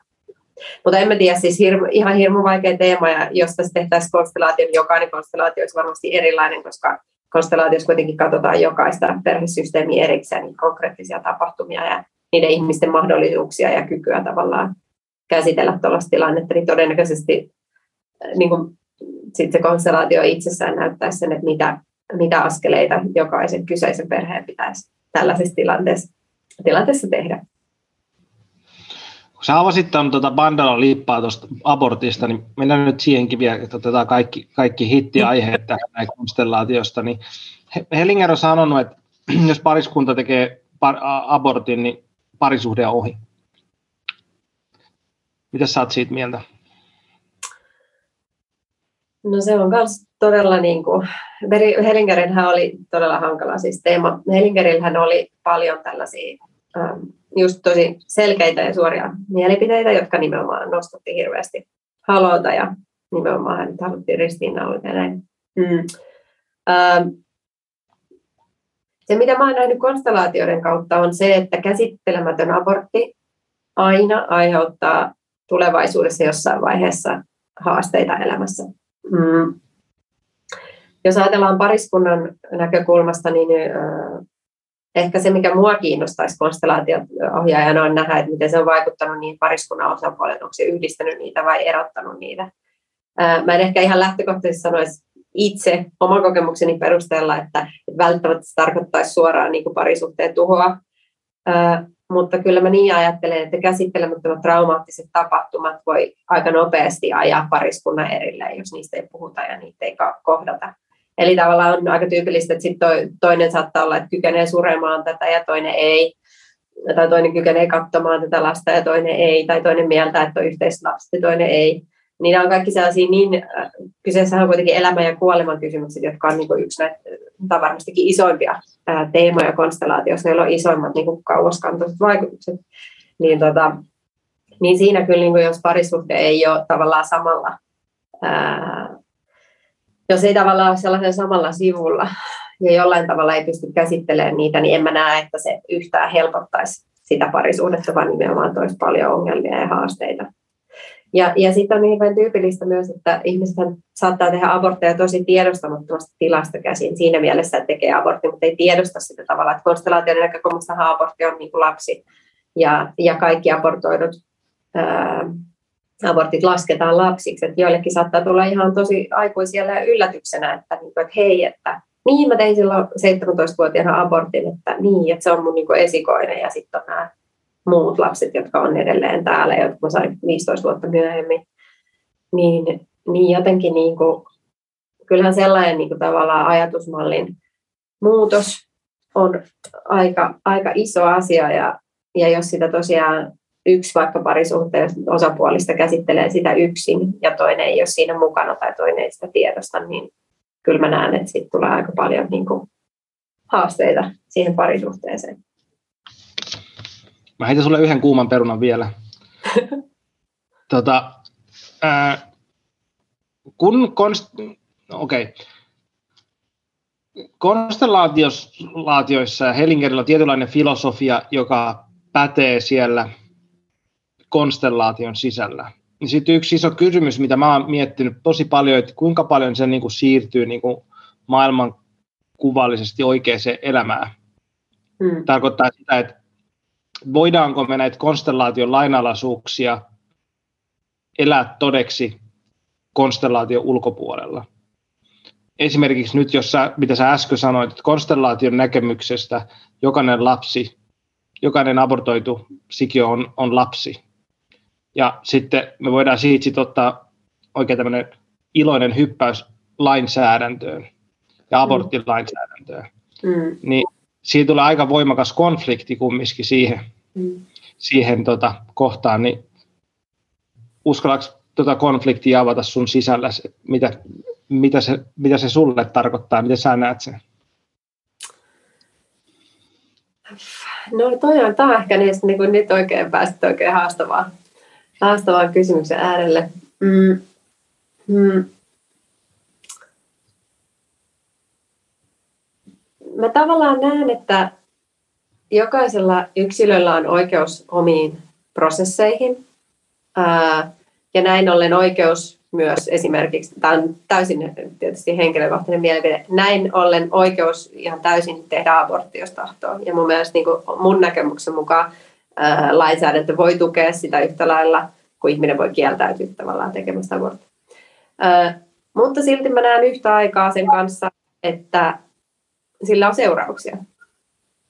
Eli tavallaan, kun mä oon tehnyt konstellaatioita, niin näkee tavallaan, että abortilla on seurauksia, vaikka se on tehty ja tavallaan on se oma valinnanvapaus ja se, se vapaus tehdä elämässä asioita, joita kokee itselle oikeaksi tärkeäksi hetkessä, mutta se ei poista sitä, että sillä teolla on seuraus. Ja konstellaatioiden näkökulmasta ne seuraukset on tietysti systeemisiä, eli, eli, eli sitten tavallaan voidaan nähdä se systeeminen niin kuin heijaste tai heijastuma sitten omassa elämässä sen jälkeen. Tämä on ehkä kaikki, mitä mä voin niin sulle tähän, tähän kysymykseen vastata. jotenkin jotenkin niin kuin, jotenkin ehkä se, että konstellaatioiden kautta näkee niin paljon ihmisten elämänvalintoja ja asioita, mitä ihmiset on päättänyt tehdä ja mitä niistä on opittu ja mitä niistä ei ole opittu ja niiden tavallaan että tietyt valinnat muodostuu sellaisiksi juurisyiksi ää, erilaisille toimintamalleille, jotka sitten myöhemmin, vaikka 20 vuotta myöhemmin alkaa oireileita näkyy meidän elämässä, niin mä näen tämän yhtenä kaikkien muiden rinnalla. Ää, musta, on, musta tuntuu niin kuin hyvältä, että ihmisillä on oikeus tehdä, tai no, niin kuin naisilla on oikeus tehdä tällaisia valintoja, esimerkiksi jos puhutaan abortista. Mm. Mutta se ei silti poista sitä, että ainakin sen perusteella, mitä mä oon nähnyt konstelaatioita, henkilöistä, jotka on tehnyt abortin, niin jos se on käsittelemätön se kokemus, niin sillä on kyllä aina ollut seurauksia. Ja sitten tähän, no ehkä mä en avaa tätä luukkeen enempää, mulla olisi lisäkysymyksiä tähän, musta tuntuu, että se mun, ta, mun tota, tarve kaivaa verta näistä, niin se voi joskus mennä pitkälle. Jos me tullaan vähän pinnempaa, niin kun mä kysyn sulta siitä, että, että voiko nämä niin kuin, tietynlainen konstellaation lainalaisuudet siirtyy niin kuin oikeaan elämään ja miten ne siirtyy oikeaan elämään, koska selkeästi osaksi, kun, kun me tullaan tietoiseksi, niin ne siirtyy. Mutta sitten mä oon paljon miettinyt semmoista niin kuin konstellaation ideaalia ja sitten niin kuin todellisuuden kohtaamista. Tarkoittaa sitä, että, että nyt jos ajatellaan vaikka niin kuin sitä omaa äitiä ja kun konstellaatiossa ajatellaan sillä tavalla, että sit jonkun sortin päätepiste siitä on se, että me pystytään hyväksymään meidän oma äiti täysin semmoisena kuin se on, ilman minkäänlaista niin kuin vastaan sanomista mihinkään, ja niin kuin kumartaa hänen eteensä ja sanoa kyllä niin kuin elämälle siinä muodossa, kun se on tullut. Ja sitten sit toinen niin kuin realiteetti, että tämä toimii niin kuin konstellaation sisällä, mutta sitten esimerkiksi sitten, kun me ollaan tekemisissä omien vanhempiemme kanssa, jotka on niin kuin rajallisia ihmisiä niin kuin kaikki muutkin, mm. niin eihän se niin kuin pelaa sillä tavalla. Mm. Siinä niin kuin todellisuudessa, kun sä oot sun oman vanhempas kanssa, niin siinä on erilaiset dynamiikat. Mm. Mitä sä, niin, mä en tiedä, onko sulla itsellä vanhem, niin kuin, onko sä, niin kuin, suhte, tai onko sun vanhemmat elossa vai onko ne niin kuin, sun eläm, elämässä mukana, niin millä tavalla sä näet sen, että se niin kuin konstellaation ideaalin siitä niin kuin, omasta suhteesta vanhempiin versus sen niin kuin käytännöllisyyden, mm. että mitä sitten kohtaa siellä oikeassa elämässä. Joo, meille paljon koulutuksessa Espanjassa käytetään sellaista sanaa, tai kahta eri sanaa tälle suhteelle. Käytetään vinkulo ja sitten relation. Ja, ja vinkulo on se yhteys, mikä meillä on meidän vanhempiin. Eli, eli se yhteys, mikä on luotu sillä hetkellä, kun meidän elämä on syntynyt, ja se yhteys, mitä ei voi koskaan katkaista vaikka meidän ihmissuhde katkeisi. Eli tavallaan ihmissuhde ja tämä yhteys on kaksi eri asiaa. Mm, ja ihmissuhteessa me, me voidaan olla etäisiä tai saattaa olla, että me ei, me ei äh, olla vuorovaikutuksessa, mutta tämä yhteys on koko ajan katkeamaton. Ja mun näkemyksen mukaan konstellaatioissa me nimenomaan työstetään tätä yhteyttä, eli, eli tiedostetaan se yhteys, todetaan se, luodaan siihen yhteyteen se rauha ja järjestys, ja sitten yhtä aikaa se ihmissuhde kulkee tämän yhteyden rinnalla. Ja tavallaan se rauha, mikä me voidaan luoda siellä yhteyden tasolla, voi välittyä meidän ihmissuhteen tasolle. Mutta ainahan se ei tarkoita sitä, että 20 vuoden puhumattomuus yhtäkkiä katoaa ja, ja, ja, tota, ja meistä tulee niin kuin ideaali vanhempi lapsi pareja. Um, mutta sen mä voisin sanoa mun mielestä kun, kun konstellaatioiden kautta luodaan rauha sinne yhteyden tasolle, niin tietyllä tavalla se välittyy sinne ihmissuhteen tasolle. Ja mun mielestä se voi välittyä esimerkiksi niin, että tulee vaan sellainen rauha hyväksyä, että tällainen tämä meidän ihmissuhde on. Että mm, mun äiti on ylisuojeleva, ylisuojeleva ja mä en voi sitä sietää, mutta nyt mä niin kuin hyväksyn, en sano, että se on oikein, mutta tiedostan hyväksyn tosiasiat ja näin se on. Ja tällainen äiti mulla on ja tällainen tämä meidän ihmissuhde tällä hetkellä on. Ähm, niin tästä näkökulmasta mun mielestä niin konstellaatiot voi, tai konstellaatiossa käsitelty materiaali voi niin kuin siirtyä meidän elämään. Ja sellainen, vaikka ne ihmissuhteet ei välttämättä niin kuin muutu radikaalisti, toisinahan ne jopa muuttuu radikaalisti. Mutta sen ihmissuhteen mahdollisuuksien puitteissa voi syntyä sellainen tietty rauhan taso ja erityisesti se sisäinen rauha itselle. Se on niin kuin mun se, että sisäinen rauha itselle siinä ihmissuhteessa on sellaista, mitä mun mielestä voidaan saavuttaa konstellaatioiden kautta. Ja usein se sitten välittyy jollain tavalla käytännön tasolla. Ähm, toisissa perheissä enemmän, koska sitten eihän tässä ole pelkästään kyse meistä, jotka tehdään, jos mä oon vaikka asiakkaana, niin mähän voin työstää mun omaa suhdetta äitiin, mutta siinä on sitten se toinen osapuoli. Ja tietyt dynamiikat voi säilyä, mutta ainakin mun osalta voi olla rauha. Vaikka mä tiedän, ja usein siihen rauhaan liittyy se, että mä tiedostan, että tämä tilanne on tällainen ja tästä se ei välttämättä niin kuin muutu radikaalisti toiseksi, mutta mun sisällä on rauha. Ja mä tiedän, että meillä on yhteys, vaikka meidän ihmissuhde onkin välillä sitä, mitä se on. Se on niin kuin, no, miten hauska esimerkki, mutta tuossa eilen tota, kävin nappas mun äidin, äidin kyyti, kyytiin ja mentiin käymään kaupassa, kun mulla oli poika siinä, niin, ja tota, pojalla on vähän tämmöinen tahto ikännyt sitten, ja ää, siinä kaiken näköisiä kasvatuksellisia haasteita siinä sitten sen kanssa, ja tota, ää, mun äiti kommentoi jotain, mitä mä siinä sitten tein, tein sit jollakin tavalla, että et, tota, et mä tein väärin, että mä annoin liian periksi, tai mikä se nyt olikaan sit, ja mm. sitten tota, mun sisälläni myönnän, että hiukan sillä kiehu, siinä, kun hän kritisoi, mun, millä tavalla mä kasvatan mun poikaani, tietäen hyvin, mitä hän on kasvattanut mua, niin sitten sit tota, mä olin ensiksi, mä hengitin vaan syvään, sitten tuli semmoinen niin systeeminen, niin kuin, että okei, että et, et, on mun äiti, että kunnioitus hänelle, että et ihan ok, ei mitään. Sitten mä olin, se, mä olin vaan ohitin periaatteessa hänen kommentti, sitten mä olin, että okei, jatketaan eteenpäin. Sitten mä olin, että että hei, mä oon tällä niin kuin edistynyt näissä mun kon, äh, perhekonstellaatioprosessissa, niin tämä ei mennyt mulle niin kuin liikaa tunteisiin sillä tavalla, että mä olisin reagoinut. Mutta sitten hän jatkoi sitten ja kommentti suurin piirtein, että, että sinun sukupolvesi kasvattaa lapsia väärin. Niin siinä kohtaa mulla oli sillä että nyt vittu, että en mä siis kironnut siinä, mutta sitten mä huomasin, että niinku, mua oli niin paljon ärsyttää, että mä sitten mä kommentoin siihen jotain ja sitten suht sivistyneesti kumminkin, suht sivistyneesti, mutta sitten mun sisällä jäi niinku tosi iso kysymysmerkki siitä, että et, et mi, et missä kohtaa se niinku, tietynlainen kunnioitus omiin vanhempiinsa niin kuin on vaan ideaalitasolla tai jollakin semmoisella hengen tasolla oleva semmoinen, niin kuin, mihin on hyvä tähdätä ja missä kohtaa siitä tulee sit se, että, että omat vanhemmat on myöskin ihmisiä. Ja, ja, ja se että kuka ihminen esimerkiksi kritisoi mun tapaa niin kun kasvattaa mun lasta, niin kyllä mun mielestä niin saa kuulla sen ehkä, mitä, mitä mä mm. ajattelen niin kuin siitä mm-hmm. vastaparina.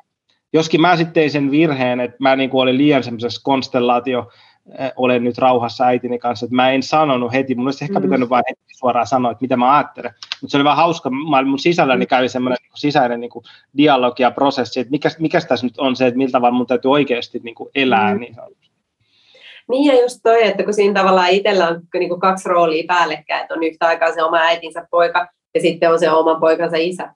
Että tavallaan kun konstellaatioskin puhutaan, että kun saa omia lapsia, niin hyvästelee sen oman lapsuuden perheen ja se oma itse perustettu perhe, se on prioriteetti, niin kuin ensimmäinen prioriteetti. Ni, niin tuossakin noin tilanteet on aika triggeröiviä nimenomaan siksi, kun ne kaksi roolia on siinä päällekkäin, että on yhtä aikaa siinä lapsen roolissa ja yhtä aikaa siinä vanhemman roolissa. Ja musta tuntuu, että se on ainakin itselle kanssa haastavaa niin kuin tasapainotella siinä, että mä oon tässä niin kuin äitini tytär tai isäni tytär, mutta yhtäkään lapsieni äiti. Ja mistä roolista käsin mä tavallaan reagoin tähän kaikkeen, mitä täällä tapahtuu.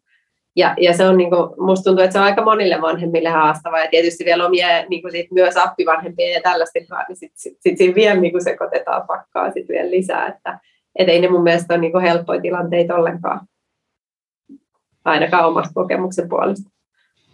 Joo, ei, ei kyllä munkaan mielestä, mutta onneksi tässä on prosessi etenee ja siitä voi koko ajan oppia. Mä, mä ehkä ty- eilen tuli Facebookista tosi hyvä joku tommonen, mikä on pyörinyt täällä niin kuin mun fasessa aika monessakin paikassa, tämmöisestä spiritual bypassing-ilmiöstä, niin kuin, mikä se on niin kuin suomeksi, mutta henkinen ohittaminen, niin mun mielestä ehkä se on niin kuin tärkeä, tärkeä muistaa se, että, että me ollaan kumminkin ihmisiä, että, että mitä konstellaatioita, mitä me tehdään, niin me ollaan kumminkin ihmisiä, että, mm. että siihen kuuluu se, myöskin se inhimillisyyden kir- kirjo ja myöskin kaikki ärtymykset ja vihat suhteessa mm. meidän vanhempiin ja suhteessa myöskin elämää ja Jumalaa, että kyllä meillä on niitäkin mm. voidaan olla inhimillistä olla niin kuin tyytymätön ja niin kuin omistaa myöskin se puoli itsestään, että, että se mitä help, mä ainakin koen ja näen välillä niin konstellaatio maailmassa semmoista tietynlaista idealisaatioa siitä, että mm. mitä niin kuin voisi olla versus se, että, että mitä me ollaan mm. niin kuin sit vaan ihmisinä. Joo. Ja niin ja yksi konstellaation periaatteista on se, että tiedostaa tosiasiat ja ei sulje pois niin kuin, nämä niin kuin, rakkauden järjestys, tai en tiedä mikä se olisi parhaaksi suomeksi, Orders of Love, niin, niin yksi on myös tämä belonging ja yhteenkuuluvuus ja se, että, että, että kaikki jotka perheeseen syntyy, niin niillä on oikeus kuulla osaksi sitä perhettä. Ja musta tuntuu, että samalla tavalla, niin kuin, mm, samalla tavalla meidän tunteet, niin sen sijaan, että me suljetaan ne pois ja piilotetaan ne ja kielletään ne, niin päinvastoin niin niiden tiedostaminen ja näkyväksi tuleminen tai ainakin itselle kokeminen ja, ja jotenkin tunnustaminen, niin on ihan valtavan tärkeää, ettei syyllisty siihen samaan niin päinvastoin, että, että tota, sulkee asioita pois ja ei anna niiden kuulua osaksi sitä todellisuutta, mitä elää, niin, niin se on mun mielestä niin liittyy tähän, mitä sä just sanoit, ihmisyyden eri kirjoja siihen, että me ollaan kokevia eläviä ihmisiä ja asiat triggeröi meitä, ja ne triggeröi meitä sen takia, että me käsiteltäisiin ne ja nostettaisiin ne pintaan. Eihän ne muuten tulisi. Jos me tota, lähdetään pikkuhiljaa podcastin loppuun kohti, niin mä haluaisin vielä yhden topikin sun kanssa avata ennen kuin lopetetaan. Mm. Ja tota, Tämä on tämmöinen, mitä mä oon, oon miettinyt tosi paljon itse, ja mä sanon tähän huo, mua itseä tyydyttämättömiä vastauksia. Mä ajattelin, että jos, mm. jos sä, sä saat vastata, niin mä haluaisin kuulla, että sä ajattelet tästä asiasta. Mm. Carl Jung puhuta, puhuu käsitteestä varjo, ja, ja varjokäsite on suuremman osan enemmän ja vähemmän tuttu, tuttu mutta niin kuin käytännössä tarkoittaa sitä, että sitä puolta itsestämme, jossa me emme ole tietoisia, jossa on erilaisia niin kuin osia, niitä, mitä me ei ole käsitelty itsessämme, tai sitten vaikka nyt sitten, varjossa on, on niin kuin osia, mihin me ei vaan olla niin kuin elämässä päästy käsiksi, koska ne ei ollut olennaisia. Esimerkiksi sun niin kuin äiti, oma prosessi äitinä, niin tässä, ennen kuin sä oot äiti, niin et sä nyt voi koskettaa sitä äitiyttä, sun sisäistä äitiä ennen sitä niin kuin, täällä niin kuin fyysisessä maailmassa. Mm. Ja äh, varjosta puhutaan yleensä sillä, että, että me täytyy niin kuin integroida varjo itseemme, eli ot, ottaa ne osat itsemme, jotka ei ole myöskään mukavia, missä on häpeää, inhoa, vihaa, raivoa, erilaisia viettejä, jotka eivät ole niin kuin moraalisesti oikein, mm, lähtien seksuaalisuudesta ja vaikka ihan murhanhimosta asti, kaiken näköisestä tosi niin kuin intensiivisestä matskusta. Ja mä itse niin kuin näen Jungin osoittavan jotain asiaa, mikä on todellinen. Että se on niin kuin mulle tosi semmoinen käsin kosketeltava ja se mun mielestä tulee tosi hyvin konstellaatioissa myöskin. Tämä on niin kuin alkuna tähän. Sitten mun kysymys kuuluukin se, että mä kysyin tuota mun opettajaltani, ja tämä oli semmoinen ensimmäinen kerta, missä mä olin mun opettajan kanssa tosi, tai Barry Crostin kanssa tosi paljon eri mieltä. Kun Jung puhutti siitä varjon integraatiosta, ja sitten se puhuu siitä, että meidän täytyisi olla yhteydessä siihen puoleen meistä, joka haluaa tehdä pahaa ja joka sitten Hellingerin ää, maailmassa olisi, että myös tarvitsisi olla yhteys meidän ää, pahantekijään, kun puhutaan niin kuin uhripahantekijän dynamiikasta. Mm. Niin mun kysymys kuuluukin sitten, että, että miten sä näet tämän tämmöisen niin kuin varjointegraation ja ää, sitten tämmöisen niin kuin systeemisen niin kuin työn suhteen, että et Jung ajatteli se sillä tavalla, että kun me omistetaan se meidän varjo, me omistetaan se, että meillä on puolia, jotka on niin ihan täysiä kusipäitä, meillä on puolia, jotka haluaa pahaa, meillä on huolia, jotka on niin vihaisia, raivokkaita, itsekkäitä, jene, jene. Kun me pystytään niin kuin ottaa, ne yhtey- ottaa niihin puoliin yhteyttä, niin se vahvistaa meitä ihmisenä. Et tietyllä tavalla jonkun sortin niin kuin kultaista varjoa tai niin kuin tämmöistä niin kuin inhimillisyyden osia tulee meihin ja me pystytään olemaan niin kuin enemmän kokonaisia. Ja mun opettaja vastasta, mä kysyin tästä asiasta, hän sanoi, että hänen mielestään meidän täytyisi päästä sen uhri pahantekijän dynamiikan ohi kokonaan, että ne jää meihin. Kun taas sit mun, mun näkemys on se, että, että, ne, että ne on osa meitä, että me ei päästä niistä karkuun. Että se on nimenomaan se varjointegraatio sitä, että me ymmärretään, että me voidaan olla jossain kohtaa uhria, mulla voidaan jossain kohtaa myös olla pahantekijöitä, että ne ei niin kuin karkaa meistä lainkaan. Ja tämän pitkän kysy- kysymyksen ja selityksen jälkeen, niin ihan mitä vaan sinulla tulee mieleen, niin haluaisin kuulla. kuulla. No, tämä jotenkin paljon, mitä jaoit, niin nosti ajatuksia hyvin eri, eri niin kuin aihepiireistä. Ja jotenkin itse aloin ensimmäisen miettiä, että miten me edes tiedostetaan, että meillä on tällainen varjopuoli, niin yleensä konkreettisten kokemusten ja tapahtumien kautta tavallaan, että se alitajunen, alitajuiset mallit ja toimintamallit ja ajatusmallit tavallaan mun, ainakin mun oman kokemuksen mukaan näkyy meidän elämässä sitten haasteiden ja vaikeuksien kautta, jotka on tavallaan se ikkuna sinne, että monet alkaa tutkia, jos ajatellaan vaikka asiakkaita, niin yleensä se on haaste tai vaikeus, joka tuo heidät vaikka konstellaation pariin ja alkaa tutkia, että miksi ihmeessä mulle tapahtuu tätä. Vaikka yksi asiakas, joka kokee miesvihaa, että miksi, miksi mä vihaan miehiä. Ja, ja se tavallaan se haaste tai vaikeus johdattaa hänet tavallaan tutkimaan ja kaivamaan ja löytämään tavallaan sen varjon, ja joka sitten konstellaatioiden, konstellaatiotyöskentelyn kautta liittyy niin kuin suvun naisiin ja suvun naisten suhteeseen niin miehiin ja näin poispäin hänen, hänen kohdallaan. Ää, niin mä itse kokisin, että, että nimenomaan, että tietyistä asioista me voimme olla tietoisia, mutta on paljon asioita, mistä me ei olla tietoisia, kunnes elämässä tapahtuu jotain tai ne nousee pintaan, niin kuin käytit mua esimerkkinä tuossa. Meidän opettaja Joan Garriga puhui paljon käytti sellaista termiä, että meidän, meidän kaikkien sisällä elää sellainen tyrannilapsi, joka haluaa tyrannisoida meidän elämää. Ja nimenomaan hän yhdistää tämän, tämän näihin kaikkiin käsittelemättömiin lapsuuden tapahtumiin ja sellaisen niin kuin sisäisen lapsen tyranniin, joka ajattelee, että elämä toimii aina tietyllä tavalla ja asiat tapahtuu tietyllä tavalla ja, ja elämältä voi odottaa tiettyjä asioita. Ja tämä jotenkin mun mielessä yhdistyy tähän varjon käsitteeseen, mitä, mitä sä jaoit. Mm. Ähm, jos ajatellaan tuota kysymystä, että voiko tällainen varjon niin integroida, kuuluisiko sen olla osa vai pitäisikö se niin kuin ohittaa tai, tai jotenkin, niin kyllä mä itse näen, että, että se on niin kuin täysin niin kuin, äh, olennaista on sen integroiminen ja sen hyväksyminen ja sen äh, ottaminen läsnä olevaksi meidän niin kuin elämän osaksi ajatellen, että mä ajattelen, että sillä on syy ja, ja se varjo on tavallaan seuraus jostain tapahtumasta tai konstellaatiossa ihan konkreettisesti käsittelemättä sukua kohdanneista traumaattisista tapahtumista, sukua tai on itseään niin kuin lapsuuden perheessä tapahtuneita. Niin, niin mä näen, että ei, ei, ei se välttämättä aina ole sellaista, niin kuin, että ei kaikki varjot mun näkemyksen mukaan kulje meidän elämässä alusta loppuun asti samanlaisina, vaan nimenomaan kun ne kohdataan, niitä katsotaan, ne integroidaan, niiden avataan ovi ja äh, istutaan niiden kanssa samaan pöytään, niin, niin tietyt varjot, niin ne, niiden ei enää tarvitse olla läsnä, vaan ne lipuu pois ja ne ei, enää, ne ei enää olennaisia, koska niiden viesti on tullut kuulluksi ja sitten taas toiset nousee pintaan ja välillä me otetaan toisten ihmisten varjoja, jotta se systeeminen tavallaan trauma tulisi nähdyksi ja kohdatuksi ja välillä asetutaan tavallaan sellaisesta niin kuin systeemisen lojaaliuden näkökulmasta sellaiseen rooliin, että että tavallaan koetaan vahvaa yhteyttä sinne menneisyyteen ja toisten ihmisten tapahtumiin myös. Ja se on tavallaan sellainen kollektiivinen, kollektiivinen trauma, joka tavallaan yhden ihmisen kautta voi myös niin kuin tulla nähdyksi ja kuulluksi, ainakin osittain. Että mun, mun vastaus tähän olisi kyllä se, että kyllä, kyllä mun mielestä niin kuin ainut tapa luoda rauhaa on se, että, että ää, luo yhteyden tällaiseen alitajuiseen materiaaliin ja katsoo, mikä viesti sillä on ja mihin suuntaan se osoittaa ja mitä parantamista se vaatii. Mutta sä ajattelet sitä sillä tavalla, että me voitaisiin niinku tehdä konstellaatioista niinku niin kauan, että, että uhrin pahan tekijä dynamiikat ei enää niinku vaikuttaisi meihin. No mä uskon, kyllä mä olen sellaisia konstellaatioita nähnyt esimerkiksi, missä on ollut niin kuin just tämä uhripahan tekijätilanne, että Espanjan sisällissodassa on yhden asiakkaan isoisän oli tappanut, tappanut joku henkilö.